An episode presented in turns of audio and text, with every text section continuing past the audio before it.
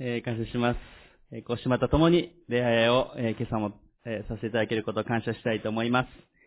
えー先週私はあの、JEC、えー日本福音協会さんの、えー新年聖会のえー講師として呼ばれて、えー上郡福音協会、えー以前この協会にもメッセージ来てくださった豊村康先生の、えー教会の方に行かさせていただきました。あの、お父さん先生にもお会いできましたし、えーまた、あの、多くの JEC の先生方にもお会いできました。えー朝の CS と、そして礼拝、えーそして午後に、えー新年聖会ということで、え遠い方は多分1時間半ぐらいですね、高速でかけて、高速でですね、え集まって、その、えー上郡の教会で聖会が持たれました。あの、JC 大きなグループですので、いくつかに分かれて新年聖会があるということで、あの、私は一番西側のえブロックでご奉仕させていただいたので、え兵庫県の西側と岡山県の先生方のえ教会のえ新年聖会でした。あの、先生方からも皆さんにあの、よろしくお伝えくださいということもおお伺いしてきましたし、えまた良い、あの、本当にお交わりとまた、年の初めに死を見上げる時となりました。え感謝でした。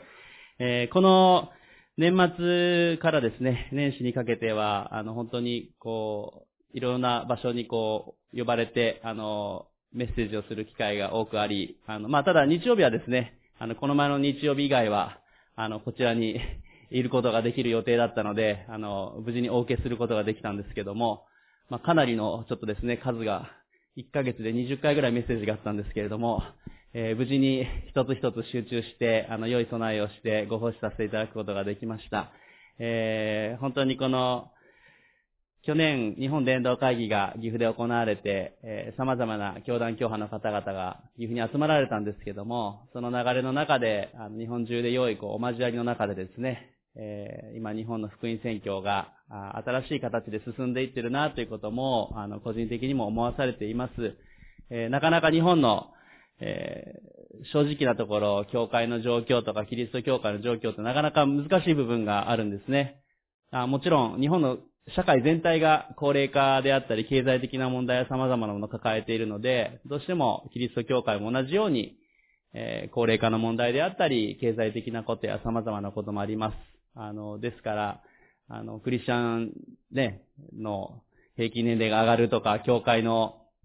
人数がっていうことは確かに出てきてはいるんですけども、まあ、しかし、あの、今日のメッセージでも触れますけれども、あ世界中で主は、あ今日も動いていてくださって、主の素晴らしい働きは前進しています。私たちは、あの、目の前の問題も、えーこう大事なことでもあるんですけれども、しかし本当にこう、大きな視野を持って、えーこの福音宣教のことを見ていきたい、そのようにえ思います。えー今日は第一コリントの15章の1節から11節の御言葉からメッセージを語らさせていただきたいと思います。第一コリント15章の1節から11節第一コリント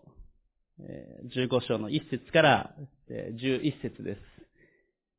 実はちょうどこの箇所は先週の日曜日に、あの、その JEC の、えーまあ、中国、そして、あの、兵庫県の西側ブロックの、えー正解で、えー依頼されたメッセージの箇所でですね、この箇所から、えっ、と、福音の真髄を語ってくださいってですね、まあ、いくつかこう、これを語ってほしいってこう、いただいてて、なかなかな、すごいテーマですね。福音の真髄を語ってくださいっていうですね。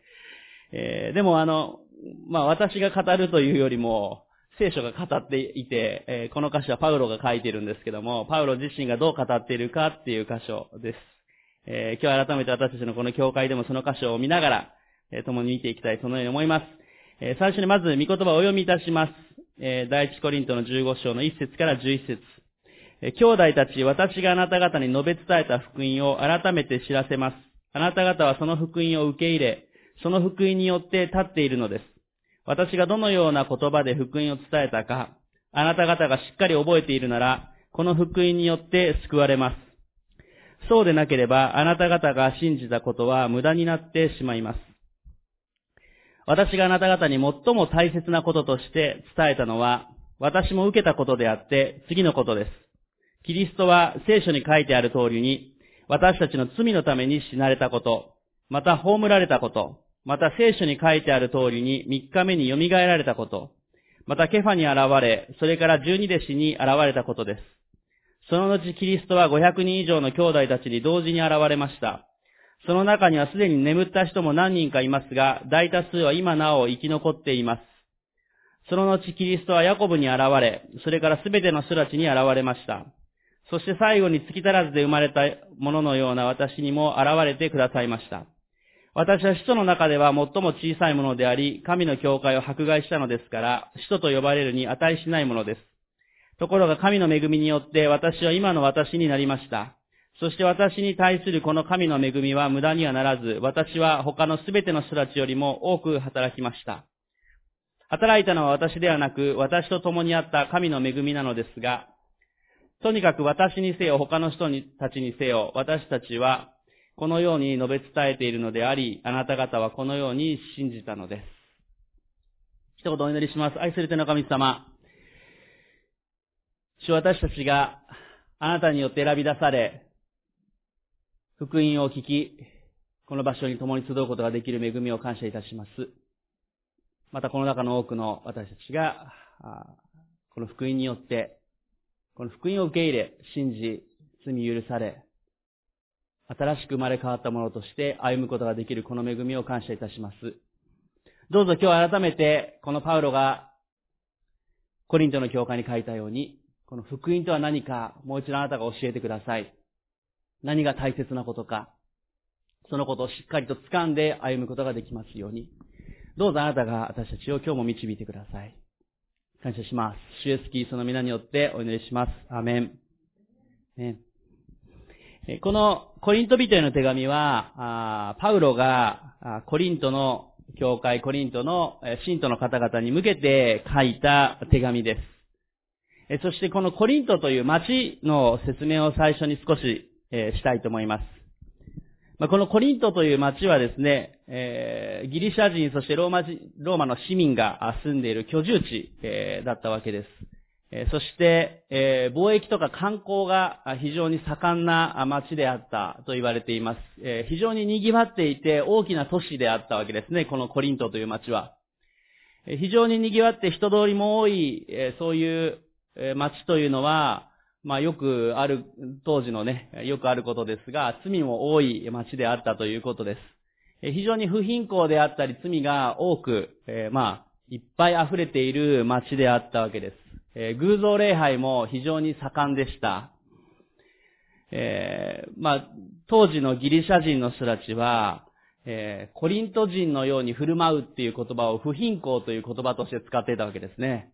えー、コリンティアゼスタイっていう言葉があって、コリント人のように振る舞うイクオール不貧困というですね、えー、意味で使ってる。まあ、ひ、ひどいもんですね。なんかね、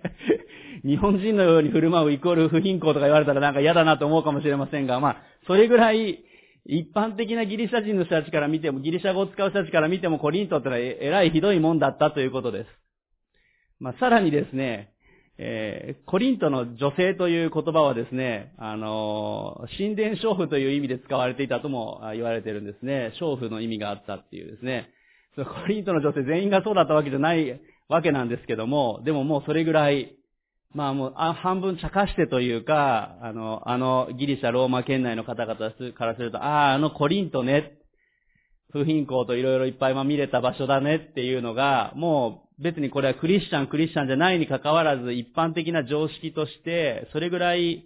えー、罪にまみれた街であったわけですね。どうも神殿の場所にも神殿娼婦がもう数千人でいたというですね、それぐらい言われるぐらいの町でした。ですから、この町で福音を聞いて救われるということは非常に戦いも大きかったということです。えー、まあ、神殿に捧げられるような食べ物をこう食べるように強制されるとかですね、えー、当然いろんな罪の誘惑やあの悪習慣であったり、いろんなことがあったわけですから、あこの街で信仰を保って生きていくというのは非常に大きな戦いをクリスチャンの方々も持ったことというのがわかります。まあ、そのような中で、このコリントの教会の、このコリント人への手紙全体を見ていくとわかるのが、まあ、良い状態の教会ではあまりなさそうだなということですね。あの、異端の問題であったり、間違った教え、えー、リーダーシップの問題、教会の中での不一致、えー、罪の問題、いっぱいいろんな問題のことがこのコリントの手紙を見ていくと見えてくるわけです。えー、まあ、それだけを見ていくとですね、パウロは、もうちょっと違う教会とか違う街に力入れた方が良かったんじゃないかなというふうに思ったりもしないではありません。もし人間的に時間と力とお金をどこかに投資するんだったら、やっぱり一番効果的なところに力注ぎたいですよね、なんかね。え例えばどこかにこう教会開拓しますって言ったら、一番こう、人が福音を聞いてくれそうで、一番効果的な場所にやっぱりね、受け入れてもらいやすい場所に行きたいと人は思いやすいかもしれません。しかし、パウロは、コリントの教会、この町を諦めませんでした。パウロ自身は約2年間このコリントに住み、そしてこの場所で教会をあ、ま開拓、そして育てていくということをこのコリントの人たちと共にしていきました。生活を共にし、まあ、パウロが2年間いたというのはかなり彼の人生の中で長い期間をこの場所で使ったということです。彼はあちこちを転々としていて、ある場所は本当に短くだったり、行けない場所もあったわけです。しかしこのコリントには2年ほど、えー、彼はいました。えー、さらにコリントを離れてからもパウロはコリントの教会をもう何度も気にかけて、このように手紙を送ったり、励まし続けていったわけですね。コリントの教会が不完全であったから、失敗者の群れであったから、罪深かったから、もう切り捨てよう。もうこの教会は諦めてもっと効果的な教会に力を注ごうと彼はしなかったわけです。パウロはコリントの教会を励まし続けました。だからこそこのコリント人への手紙が今日も私たちに残されているわけです。このコリントのしかし街であったりを見ているとですね、まあ今の日本に重なる部分があるなということをまた、現代の社会に重なる部分があるなということも思わされます。非常に多くの罪があり、誘惑があり、戦いがあり、私たちには、あの、面と向かった国からの迫害とかそういうことは、信仰ゆえに殺されるということであったり、投獄されるということは今私たちにはないわけですけども、しかし少し前の戦戦時中とかであればもちろんそういうこともありましたし、私たちこのコリントの状況というのは、非常に今の私たちにも重なる部分が多くあります。そして、私たちもどうでしょう。完全なクリスチャン、完全な教会ではないわけです。私たちも弱さを抱えています。ですから、このコリント人への手紙は、私たちにとっても大切なパウロから、そして主からの手紙である、そのことが言えると思います。このコリントビテンの手紙の15章のところの1節から3節の最初のところまでをもう一度お読みします。兄弟たち私があなた方に述べ伝えた福音を改めて知らせます。あなた方はその福音を受け入れ、その福音によって立っているのです。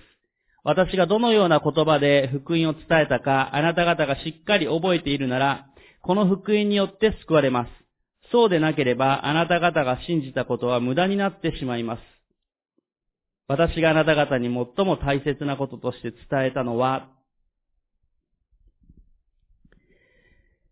ここの箇所で、パウロは、もう一度、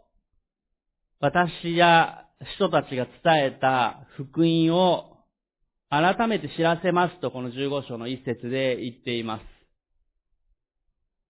もうすでにこのコリントの人たちは福音を聞いて救われている、もうすでに聞いている人たちです。でももう一度伝えなければいけません。そしてその福音によってあなたたちは救われたんですよね。もう一度それを伝えますよっていうことをここで言っています。まあ、この二節の私がどのような言葉で福音を伝えたかあなた方がしっかり覚えているならっていうのは、もうまさにパウロやこの人たちはもう心からこのキリストの福音、その中心を、その基礎を何度も教え、そのことを伝えていった。しかし、このコリントの人たち含めてですけども、この聞いたはずの福音から離れていってしまったり、え、この福音にま混ぜ物をするというか、薄めてしまうというか、ずれていってしまうということがあったわけですね。え、そうではダメですよと、無駄になってしまいますよということを2節の最後にも言っています。そして3節の最初にパウロは私があなた方に最も大切なこととして伝えたのはというふうに強調しているわけです。まあ、ここまでを見ると、パウロの熱い思いが伝わってくるなということを思います。まあ、じれったかったと思います。何度この福音を正しく伝えたことだろうと。なんで誤解するのかなっていう気持ちもあったかもしれません。えー、でもパウロが一生懸命心から、もうこの、ね、最も大切大切なこととして伝えたのはってね、まあよくあのー、学生とかのテストとかでですね、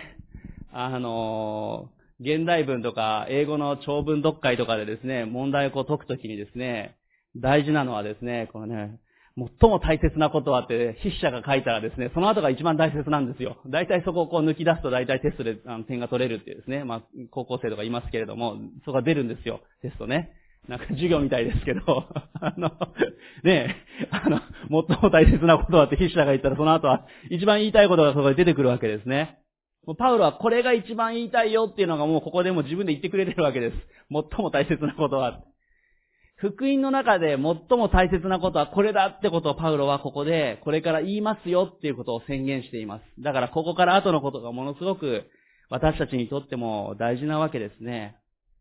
その部分をお読みします。私があなた方に最も大切なこととして伝えたのは、私も受けたことであって次のことです。キリストは聖書に書いてある通りに私たちの罪のために死なれたこと。パウロはいくつか大事なことを言いますが、一番最初にまず大事なこととして言ったのは、この私たちの罪のためにキリストが死なれたっていうことです。まあ、今日一つ目のポイントです。キリストは私たちの罪のために死なれた。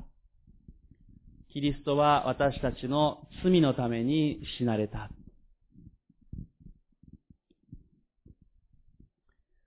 キリストがキリストは私たちの罪のために死んでくださった。これは当たり前のことであり、あの、ここにいる皆さんは全員も知ってるよと、当たり前だよと思われるかもしれません。しかしこれがまず最も大切なこととしてパウロは挙げました。キリストが私たちの罪のために死んでくださったこと。まあ、パウロはこの最初のところで、私も受けたことであって、っていうことであったり、聖書に書いてある通りにっていうことも付け加えていますけれども、このキリストが私たちの罪のために死んでくださったというのは、私たちクリスチャンにとって、キリスト教にとって、教会にとって、まあ、非常に大切な教理なわけですね。大切な基礎です。まあ、当たり前のこと。でも同時に、一番攻撃を受けやすい場所でもあるなということも思います。人の弱さというのは、罪を犯すときに、やはり隠すという性質があるわけです。あの、最初に罪を犯したアダムとエバもやっぱり罪を犯してしまったときに隠れて隠すわけですよ。もう神様から見たら分かってんですよ、そんなのって思うんですけども、やっぱり隠、隠したい。繕いたい。そういう弱い性質が人には確かにあるわけです。えですから、この罪ということに対して、やっぱりこう基準がずれていくということが私たちの中で起こりやすいことです。前にも話しましたが、最近のこの、最近というかもう近年の世界中のキリスト教会で問題になっているのは、罪であったり悔い改めっていうことを正しくメッセージをしない教会が増えてるっていうことです。まあ、いわゆるこう、ああの、繁栄の神学というか、あの、繁栄しますよって、祝福されますよだけを強調して、ね、献金をたくさん捧げたら 祝福されますよとか、いっぱい奉仕したら恵まれますよとかっていう場合も、それはもう間違いですけども、それだけだったらね。えー、それだけじゃなくて、あなたは愛されてますよ、恵まれてますよだけを語っていって、あなたは罪がありますよ、悔い改めましょうっていうことをもう言わない。本当に全く言わない教会とかもあったりするわけです。えー、聞こえのいいメッセージ、教会の方が、あ人が集まりやすいっていうね。アメリカなんか顕著にそういうのが出てきています。まあ確かに YouTube とかいろんなのでも、ね、罪からの悔い改めとかあったら多分見る人が少ないわけです。あの、あなたは愛されてますとかね、えー、クリスチャン成功の秘訣とか、まあ、あのね、あの、教会のメッセージとかのタイトルとかで、こう、大体再生数とか見ていくとですね、伸びるのは 大体、あの、クリスチャン生活のコツとかね、祝福の人生とか、そういうのはやっぱりね、あの、再生数増えやすいんですね。ね、罪から来る報酬は死ですとか書いてあったらですね、やっぱり人は、あの、なんとなく見づらいなって思うのかもしれません。しかし、どうでしょう？ここでパウロが言っているようにですね、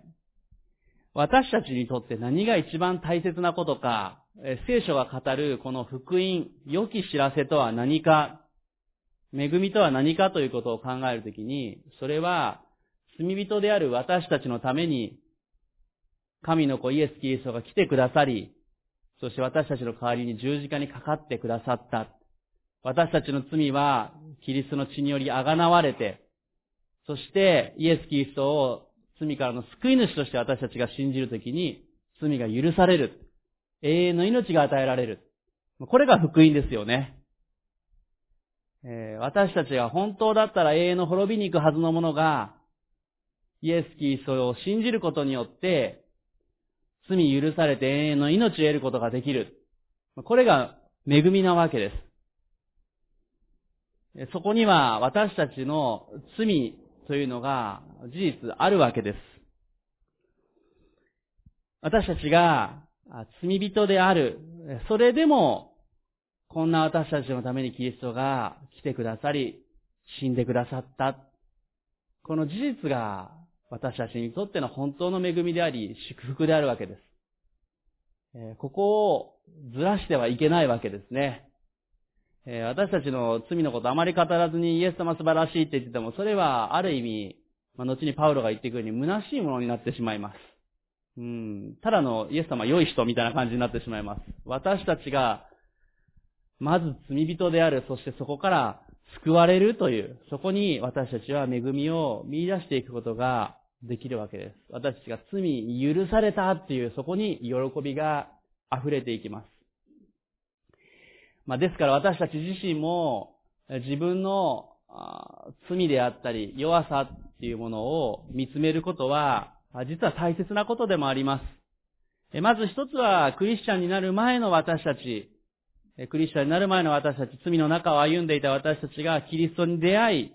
そして救われて変えられることができる、永遠の命を得ることができるだという恵みがあります。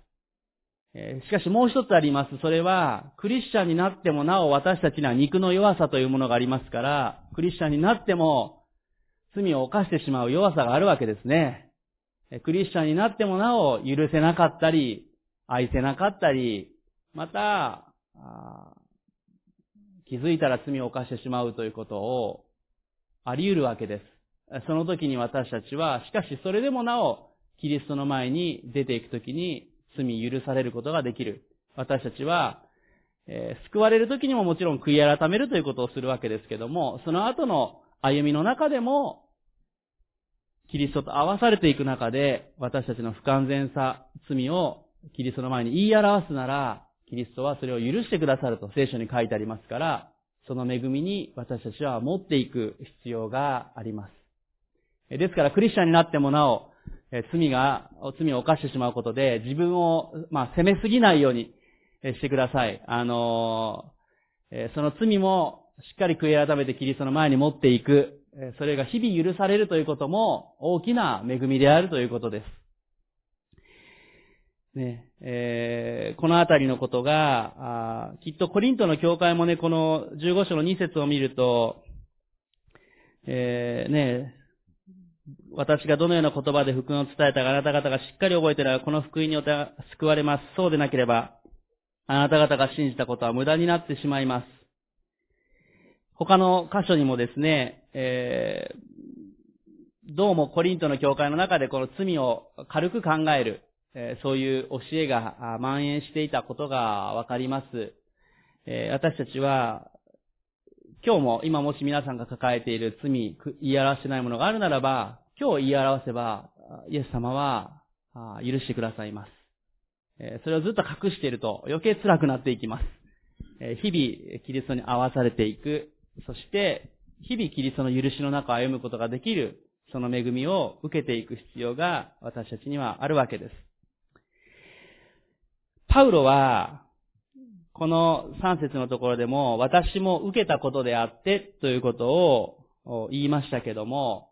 パウロ自身もはっきりと自分の悔い改めと救いの証を語っています。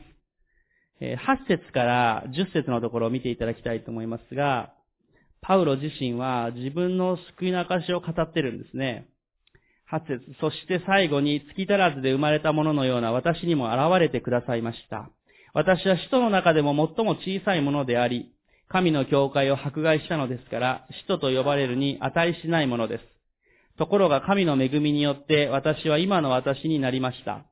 そして私に対するこの神の恵みは無駄にはならず、私は他のすべての人たちよりも多く働きました。働いたのは私ではなく、私と共にあった神の恵みなのですが、ここで8節から10節のところでパウロはあえて自分の救いの証を語るわけですね。まあ全部を語っているわけではありません。しかし、パウロは、えー、彼はもともと、まあ熱心なユダヤ教徒であり、そしてクリスチャンを迫害するものであったわけです。あの、ステパノが、あね、えー、殉教していくときに、えー、パウロは、当時青年のサウロは、あ横でこの上着を持っていた、見つめていたということが書かれています。パウロは迫害者でした。救われるに値しないと自分自身でも言っています。9節を見ると最も小さいものであり、まあ、まさに救われるにほど遠いものであったはずであった自分。しかしそんな自分がキリストに出会って、こんな私でも変えられましたっていうことをはっきりと大胆にここで語ってるわけですね。こんな私でも変えられて、救われ、そして今、主の尊い働きをさせていただいています。十節を見るとそれは、神の恵みによってパウロは言っています。まさにパウロは、彼の人生の中で、キリストが自分の罪のために死なれたっていうことをいつもしっかりと持ち続けていたわけですね。過去の自分の罪のため、今の自分のため、ある意味これからの自分の罪のも含めて、このキリストによって罪あがなわれた。これがパウロの宣言です。パウロは自分の小ささや弱さ、そのことをよく分かっていました。だからこそ彼はこの最も大切なことっていうのの一番最初にそのことを書いたわけですね。こんな私でも罪許されて変えられる。ああ、ここに恵みがある。これが良き幸せ、福音だ。それがを大胆に語っています。まあ、皆さんは、どうでしょう、救いの証を最近語られたのはいつでしょうか？まあ、何度か私のメッセージではね、あのそういうふうに言う時がありますけども、ぜひ救いの証を大胆に語るようにしていきましょう。私たちが救われた時のこと。救いの証をですね、どういうものかって、ちょうど先週 KBI のあの授業でも私教えたりしたんですけど、救いの証というのは、救われる前の私、キリストにこういうふうに出会いました。そして今、キリストに出会ってからこのように人生変えられて、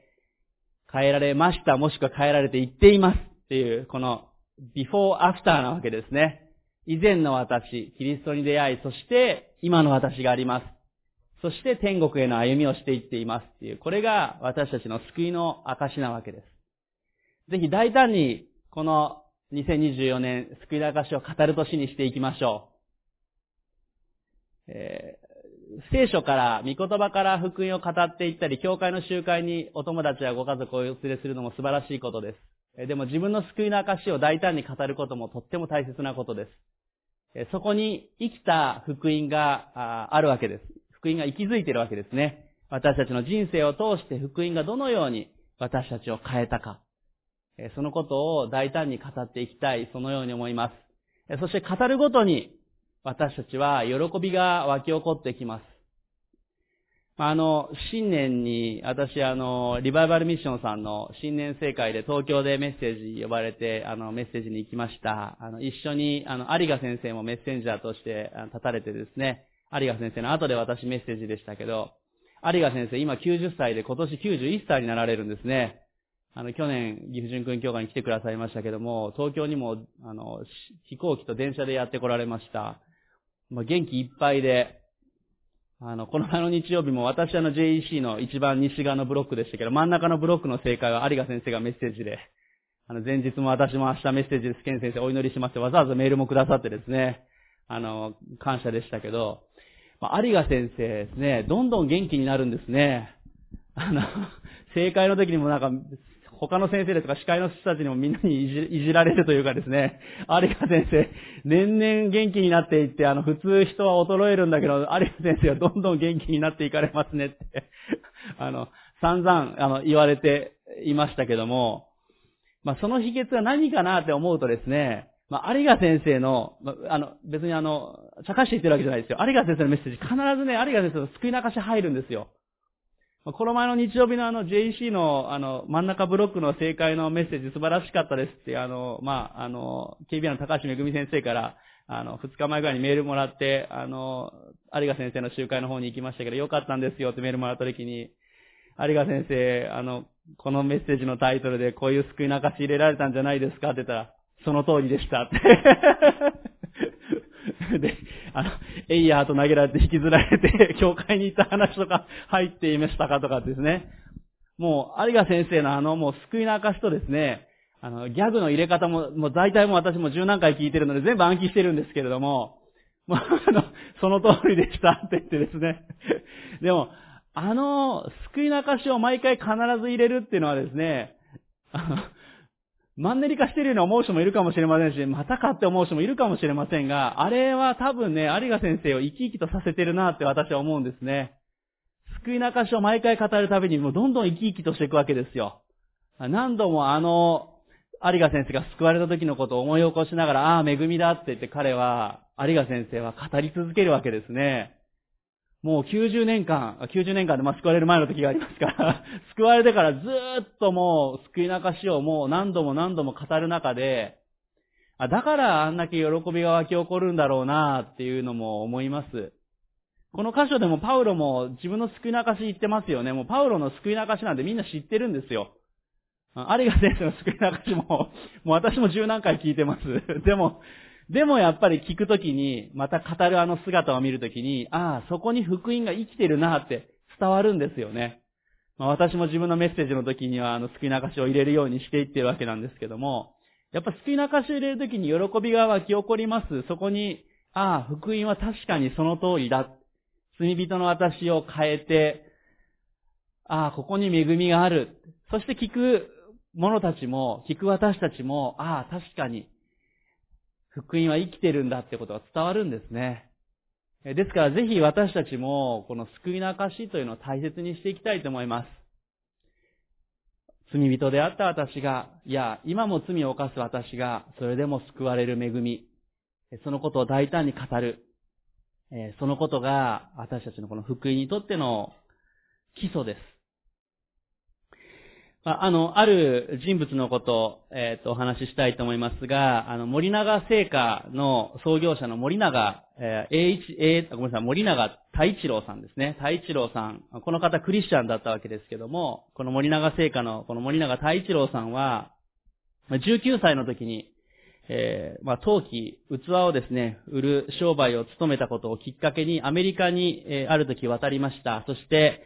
えー、日本の陶器をアメリカで売ろうとしたわけですけども、全く売れなかったそうです。で、失意の中にある中で、彼が公園のある時ベンチで暗い気持ちで座っていると、ある、まあ、アメリカの方で女性の方が、キャンディーをですねえ、この森永さんにお渡ししたとえ。そしてそのことがきっかけで、まあ、キャンディーがきっかけで教会に導かれて、彼はイエス・キリストを信じました。えー、彼はもうこの陶器を売る、器を売ることをやめて、えー、キリスト教の伝道者になろうとして帰国しましたけども、家族やあ親族に反対されて、えー、そして受け入れられず、え、むしろ、まあ、罵倒されて絶縁されてしまうっていうことを体験するわけです。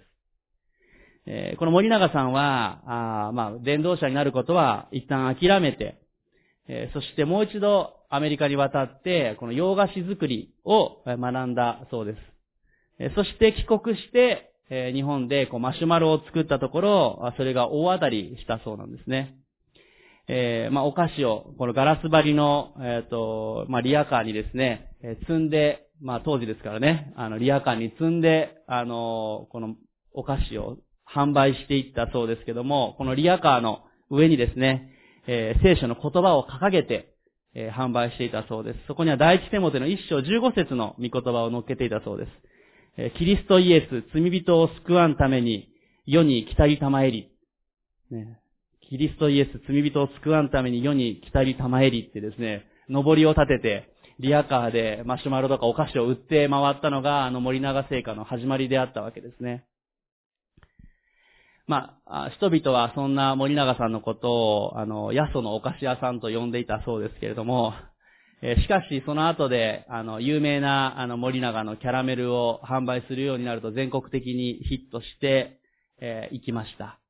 まあ、ヒットしていくともう、この森永さんもリアカーで自分で売ることはまあなくなるわけですから、あリアカーで販売しなくなりました。その中で、この森永さんは、だんだんと信仰が離れていく、停滞してしまうということを体験しま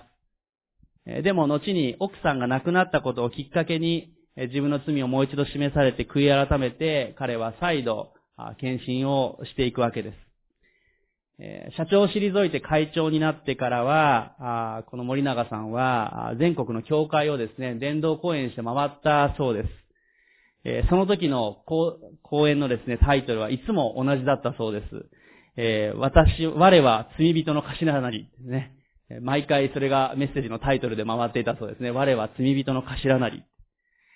え、そして自分が罪人の頭であるという自覚を持って、え、私は罪人の頭ですと。まあ、上りを、上りまで持って全国回って、え、メッセージして最後、あの、人生かけて回られたっていうお証が残っています。まあね、今日、あの、森永のキャラメルが食べたくなった方が出てくるかもしれませんけれども まあ彼はだからもともと登りを持ってね、あの、リアカーで回ってた時のその心を一旦見失ってしまったけども、しかしもう一度、イエス・キリストが罪から救うために来てくださったんだって、そして私は罪人の頭ですということを宣言して彼は人生最後また伝道して回っていったわけです。まあ、この森永さんの話を見るときも、やっぱり力強いお証だなって、素晴らしいお働きだなって思うと同時に、このキリストイエスが私たちの罪人を救うために来てくださったっていう素晴らしいこの知らせ、そこに私たちが生かされていて、このことをしっかりと伝えていく大切さを思わされます。今日続いて、この15章の、え3節の後の4節を見ていきたいと思います。第一コリント15章の4節続けて見ていきます。え、お読みします。また、葬られたこと、また聖書に書いてある通りに3日目に蘇られたこと。パウロは、この福音の最も大切なことの一つ目が、先ほど言ったキリストは私たちの罪のために死なれたでしたけども、もう一つ大切なこととして、ここでキリストが蘇られた。ということを挙げています。パウロは、この後の15章のずっと残りのところ、キリストが蘇られたということをずっとこの後で語り続けていくわけですね。まあ、例えば、15章の14節を少し飛んで見ていただきたいと思います。第一コリントの15章の14節お読みします。そしてキリストが蘇られなかったとしたら、私たちの宣教は虚しく、あなた方の信仰も虚しいものとなります。第一コリント15章14節キリストが蘇られなかったら、私たちの宣教は虚しく、信仰も虚しい。ここまで言い切ってるわけですね。私たちがもしキリストの蘇りを信じていない、十字架は信じてるけど蘇りが信じられないとしたら、それは信仰が虚しいんだっていうですね、キリストは死んだままであって生きていないものを信じてたら何を信じるんだということをパウロは言います。さらに少し飛んで17節には、パウロはここまで言っています。17節そしてもしキリストが蘇られなかったとしたら、あなた方の信仰は虚しく、あなた方は今もなお自分の罪の中にいます。キリスト教会は、教会の屋上であったり、まあ、多くの教会でこう礼拝堂の中にも十字架を掲げるわけです。十字架が教会のシンボルなわけですね。ま、教会といったら十字架、まあ、十字架のネックレスつけたりとかする人もいたりするわけです。罪からの救い主イエス・キリスト。確かに一つ目の大事なポイントです。しかしこの方は罪のために死なれたけど、蘇られた。蘇られた。これなしでは、パウロは虚しいと。空っぽだと。そして、もしキリストが蘇られなかったとしたら、私たちは今なお罪の中にいます。さっき言った一つ目のポイントすら、もう、蘇りがなかったらありえないんだっていうことを言うわけですね。今日二つ目の皆さんにポイントをお伝えします。それは、蘇られたキリストと歩むということを二つ目のポイントでお伝えしたいと思います。蘇られたキリストと歩む。それを二つ目のポイントとしてお伝えしたいと思います。イエス・キリストは、罪のために死なれたけど、蘇られて今日も生きておられ、そして今日も私たちと共に歩んでおられる。これが福音です。あの、牧師としてよく質問をされるのは、またいろんな疑問を受けるのは、十字架はわかるけれども、蘇りというのはなかなか信じられない。あの、福音を伝えたりするときによくあることなんですね。あのイエス様は素晴らしい方で私たちの罪のために代わりに死んでくださった。感謝なことだ。ありがたいことだと。良い方だと。だからイエス様は素晴らしい方だと思うけれども、でも蘇るって非科学的ですよね、みたいな。そこが引っかかるんです。って多いわけですよ。まあ、特に日本人科学的に思いやすいというのもありますけど、別に日本人に限らず、やっぱりそこが引っかかるっていう人が多かったり、いや、下手したらクリスチャンとして福音を伝えるときにこの蘇るということをなんとなく避けたいというか、あの、十字架十字架ってね、あなたは罪人です、救われますよ、だけでそこで終わって、イエス・キリストは蘇られましたってとこまでは、ちょっとあまりそこは語らずにですね、なんか、うやむやにして救いに導こうとしてしまったりとかってある場合もあるかもしれません。でもそれはね、不完全です。パウロが言うように、そこには信仰や宣教は虚しいものになってしまいます。蘇りが必要なわけですね。イエス・キリストが蘇られたからこそ、私たちの罪が完全にあがなわれ、完全に罪からイエス・キリストが死から復活されたことにより、完全勝利がそこにあるわけです。完全に私たちの罪があがなわれたという表しなわけです。そしてイエス・キリストが死んだままであったら、イエス・キリストはただの良い人なわけです。当時2000年前の、あの、罪人の代わりに十字架にかかって死んでくださっただけの良い方です。あの、バラバと比べられてどっちかがって言った時に、バラバの代わりに死んだだけの良い人だかもしれません。でもイエス・キリストが蘇られたという時に、ああ、罪なきイエス・キリストが全ての人の罪を背負って死なれたけれども、全ての罪が贖われたという証明になるわけです。もしイエス・キリストが蘇らなかったら、ただの良い人です。私たちはただの偉人としてあ見るだけで終わるでしょう。しかしイエス・キリストが蘇られたので、私たちはこの方を神として信じていくことができるわけです。罪が贖われた証明になるわけです。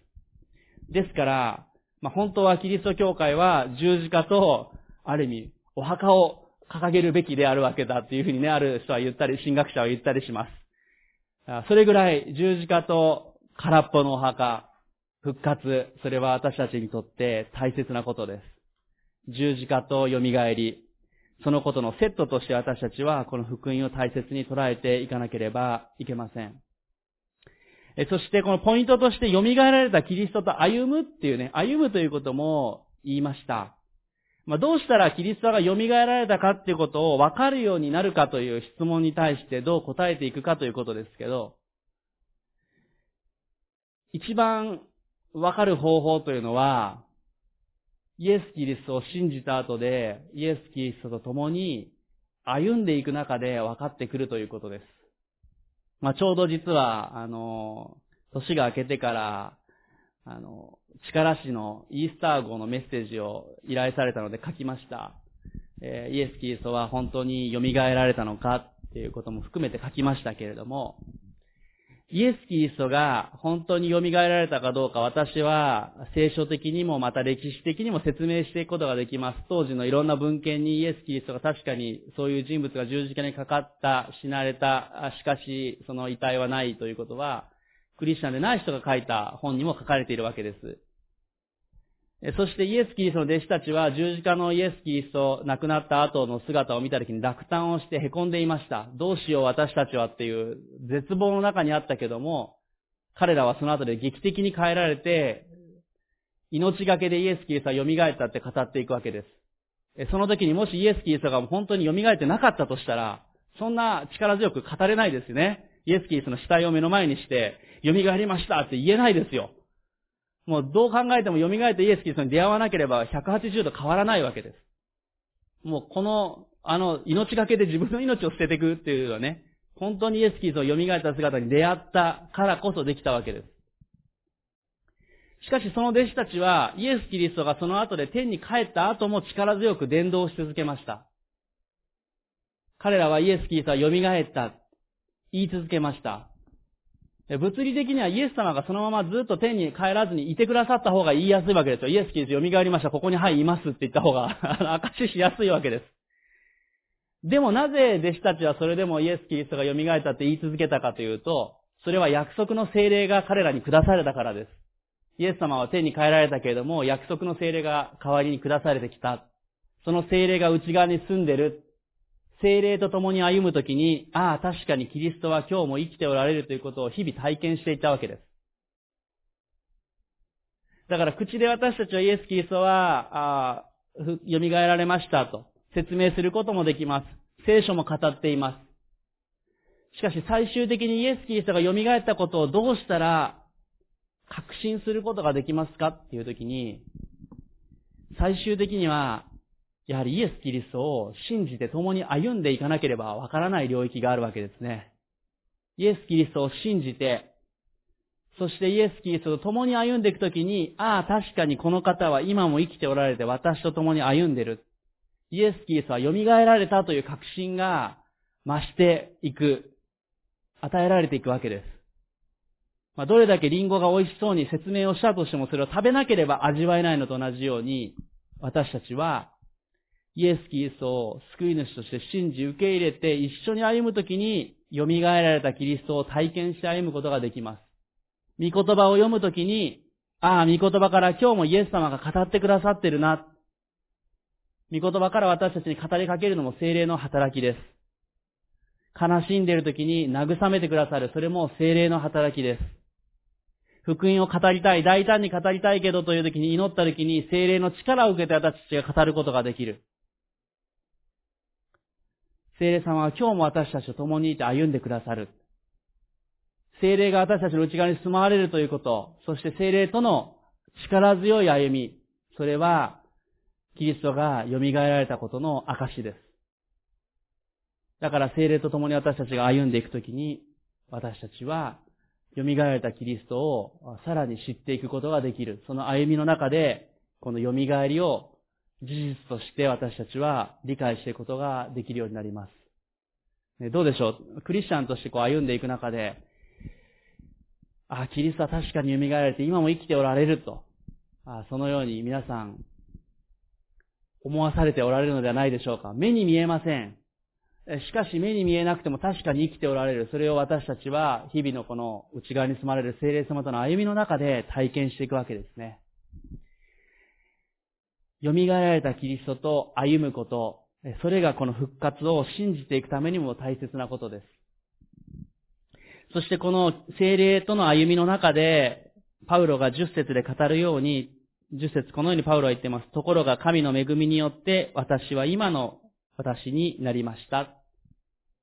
この内側に住まれる聖霊様のもう一つの働きは私たちを作り変えていくということです。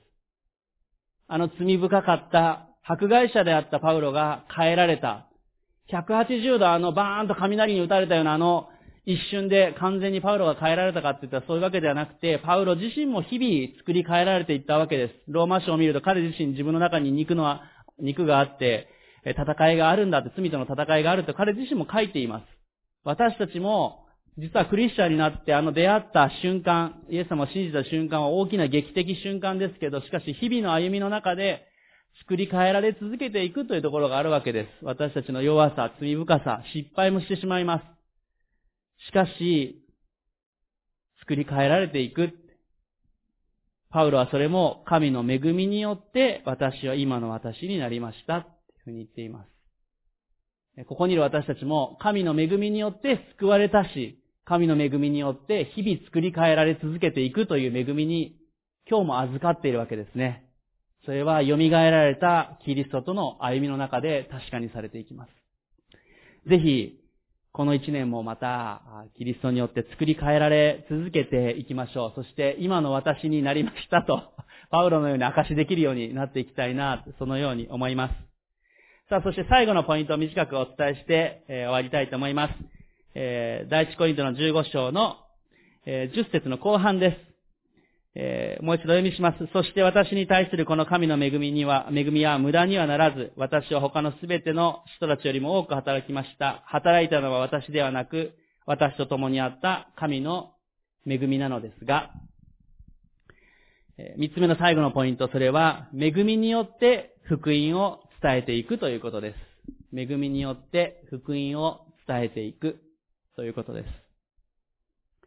パウロが福音に関して最も大切なこととしていくつかのことを言いましたが、一つ目のことは、キリストは私たちの罪のために死んでくださった。二つ目は、キリストは蘇られた、そして蘇られたキリストとの歩み。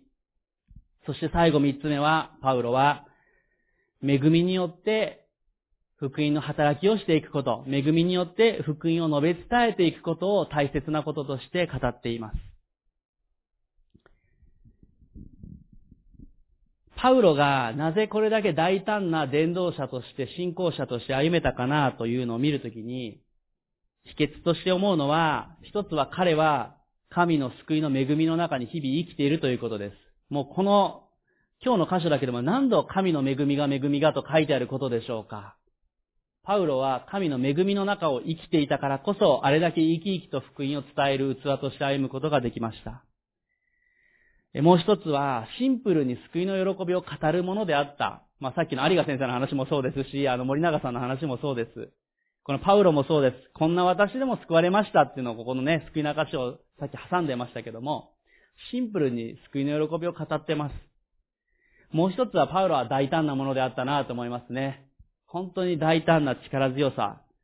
あ本当にそのところは素晴らしいなということを思います。まあ、そこに力強い彼の福音宣教があったと思います。でも、このパウロは、彼は選ばれた器だから、まあもちろん選ばれた器のですけれども、しかし彼は何度も言っています。これは神の恵みだ。救われたのも恵み。作り変えられたのも恵み。私が神の働きに、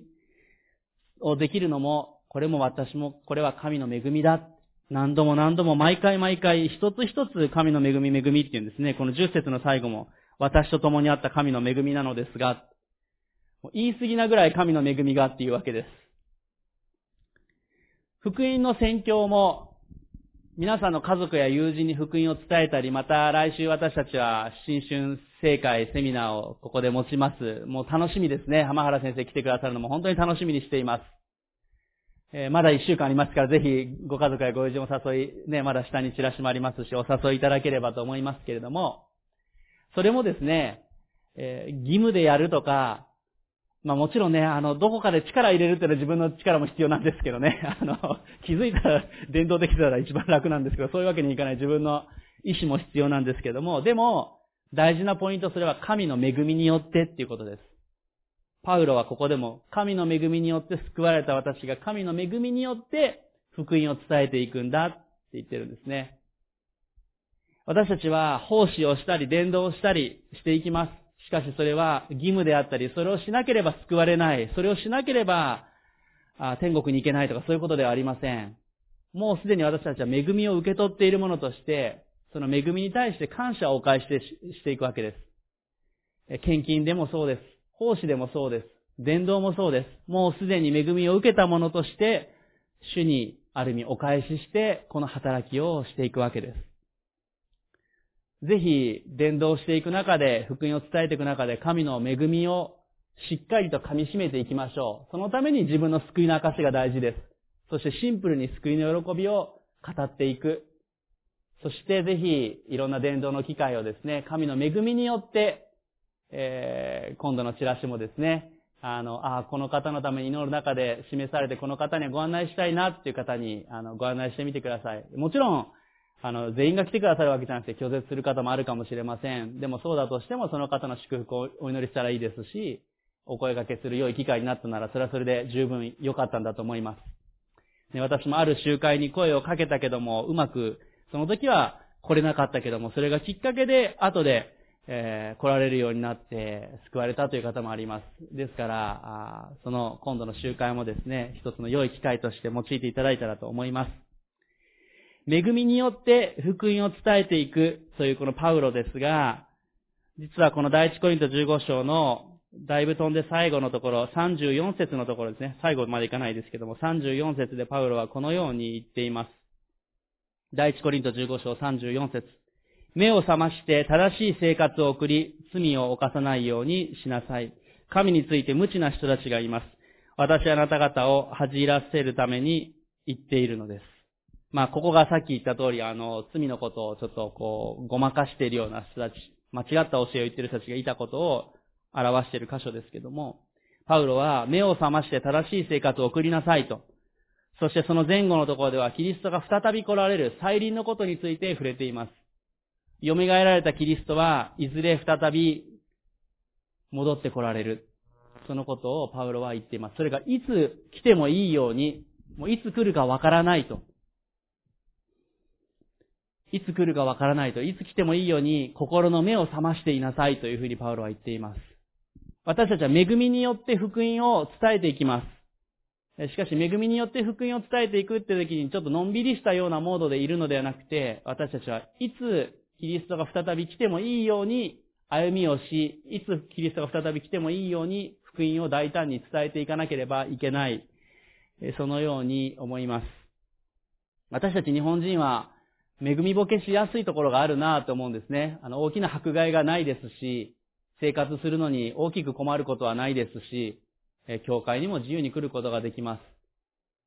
しかしそのことは逆に私たちが、あこう、コリントのように罪に鈍くなってしまい、そして、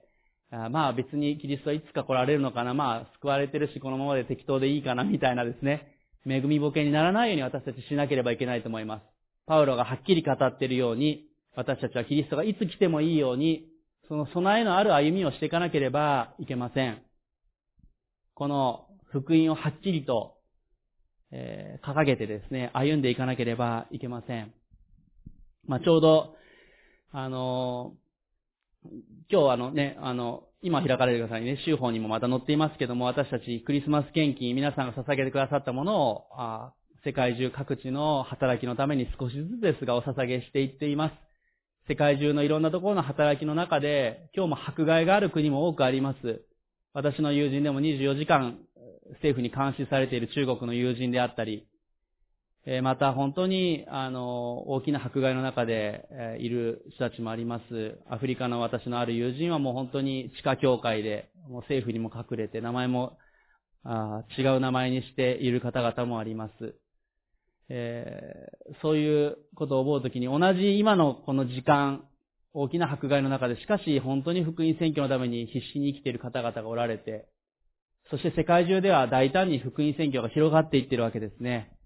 私たち日本は恵まれすぎている部分も大きいかなとも思います。まあ、一つ今回あのクリスマス献金をあのパキスタンのあの迫害の大きい地域のために捧げることをあの役員会の皆さんとも話をして決めました。あの、パキスタンのあの去年の秋ぐらいにですね、大きな迫害があって、あの、教会がたくさん焼かれてクリスチャンがたくさん捕まったり、えー、しました。まあ、ある人たちを殺されたりそういうこともあったりもしますけれども、そのような教会を励まして、また、貧困の中にある、それでもパキスタンの教会の人たちはですね、貧困のある地域に物を届けたりということをこのクリスマスにされたという報告をいただいて、そのために私たち捧げていくことを決めましたけれども、本当に命がけで、またそのキリストの愛を届けるために、今日も全力で働いておられる方々があります。え教会に集うことも大変な方々もあります。そのような中で私たちは、今日この場所に共に集うことができる恵み、感謝していきたいと思います。しかし同時に目を覚ましていきましょ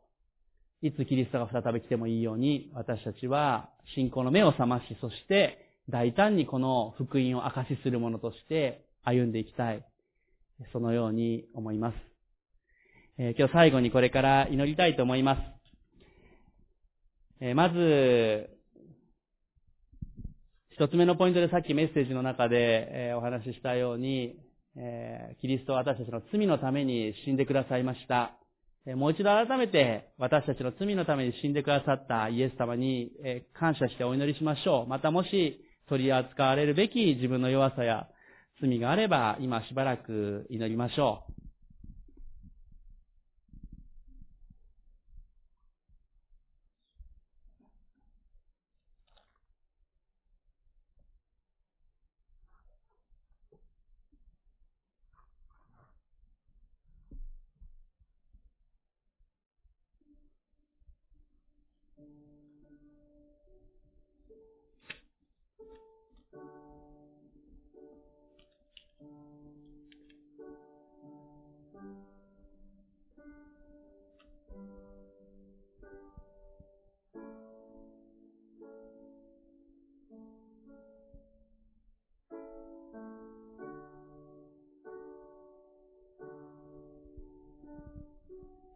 キリストは確かに蘇られました。どうぞそれぞれの、この蘇られたキリストとの歩みがさらに祝福されるように、今祈りましょう。今日も蘇られて、今共に生きておられる、共に歩んでくださっている、イエス様との歩みが確かにされていくように、祝福されていくように祈りましょう。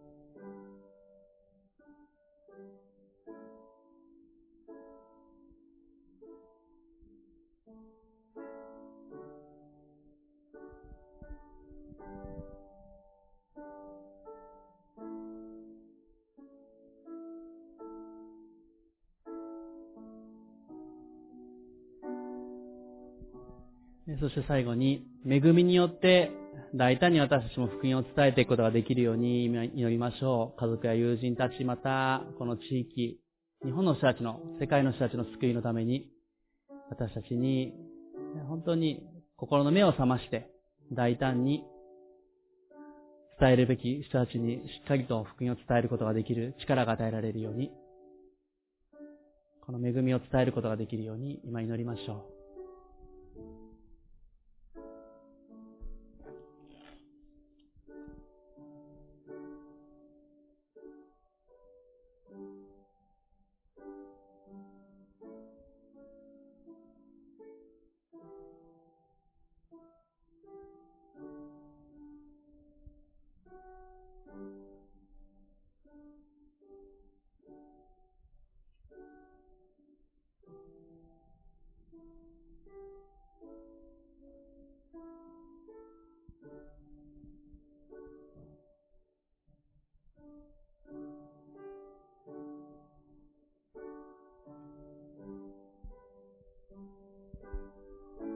お祈りします。愛する天の神様。第一コリントの15章から、パウロが、またパウロを通して主よあなたが私たちに語ってくださっている最も大切なこと、今日は見てきました。イエス様が私たちの罪のために死んでくださったこと、そしてあなたが蘇られたこと、そして私たちがそのキリストと共に歩める恵み、またこの恵みによって福音を伝えていくということを見ていきました。主あなたが私たちを罪あがなうために来てくださったこと、あがなってくださったことを感謝します。しかし私たち弱さがあります。えー、今日もそれぞれの肉が弱さがあります。お許しください。しかしそんな私たちをあなたは強めて、それでもなお共に歩んでくださる。感謝します。大胆に福音に生き、大胆に福音を語る者として歩むことができますように導いてください。どうぞまた機会を生かし、心の目を覚まして、福音を語る者としてお一人お一人を用いてください。まだ福音を聞いてない方々が日本に多くおられます。99%のまだ救われてない方々がおられます。どうぞその方々のことを覚えてお祈りします。福音が必要なお一人お一人に私たちが届いていくことができるように、私たちができることは何でしょうか？恵みによって救われた私たちが、恵みによって歩み、そしてこの恵みをお伝えしていく、しっかりとそれをできるようにどうぞあなたが導いてください。えー、難しい時代です。戦いも多いですけれども、しかしどうぞ私たちが固く共に立っていくことができますように、助けてください。お祈りします。えー、シュエスキースの皆によってお祈りします。アメン。ね、感謝します。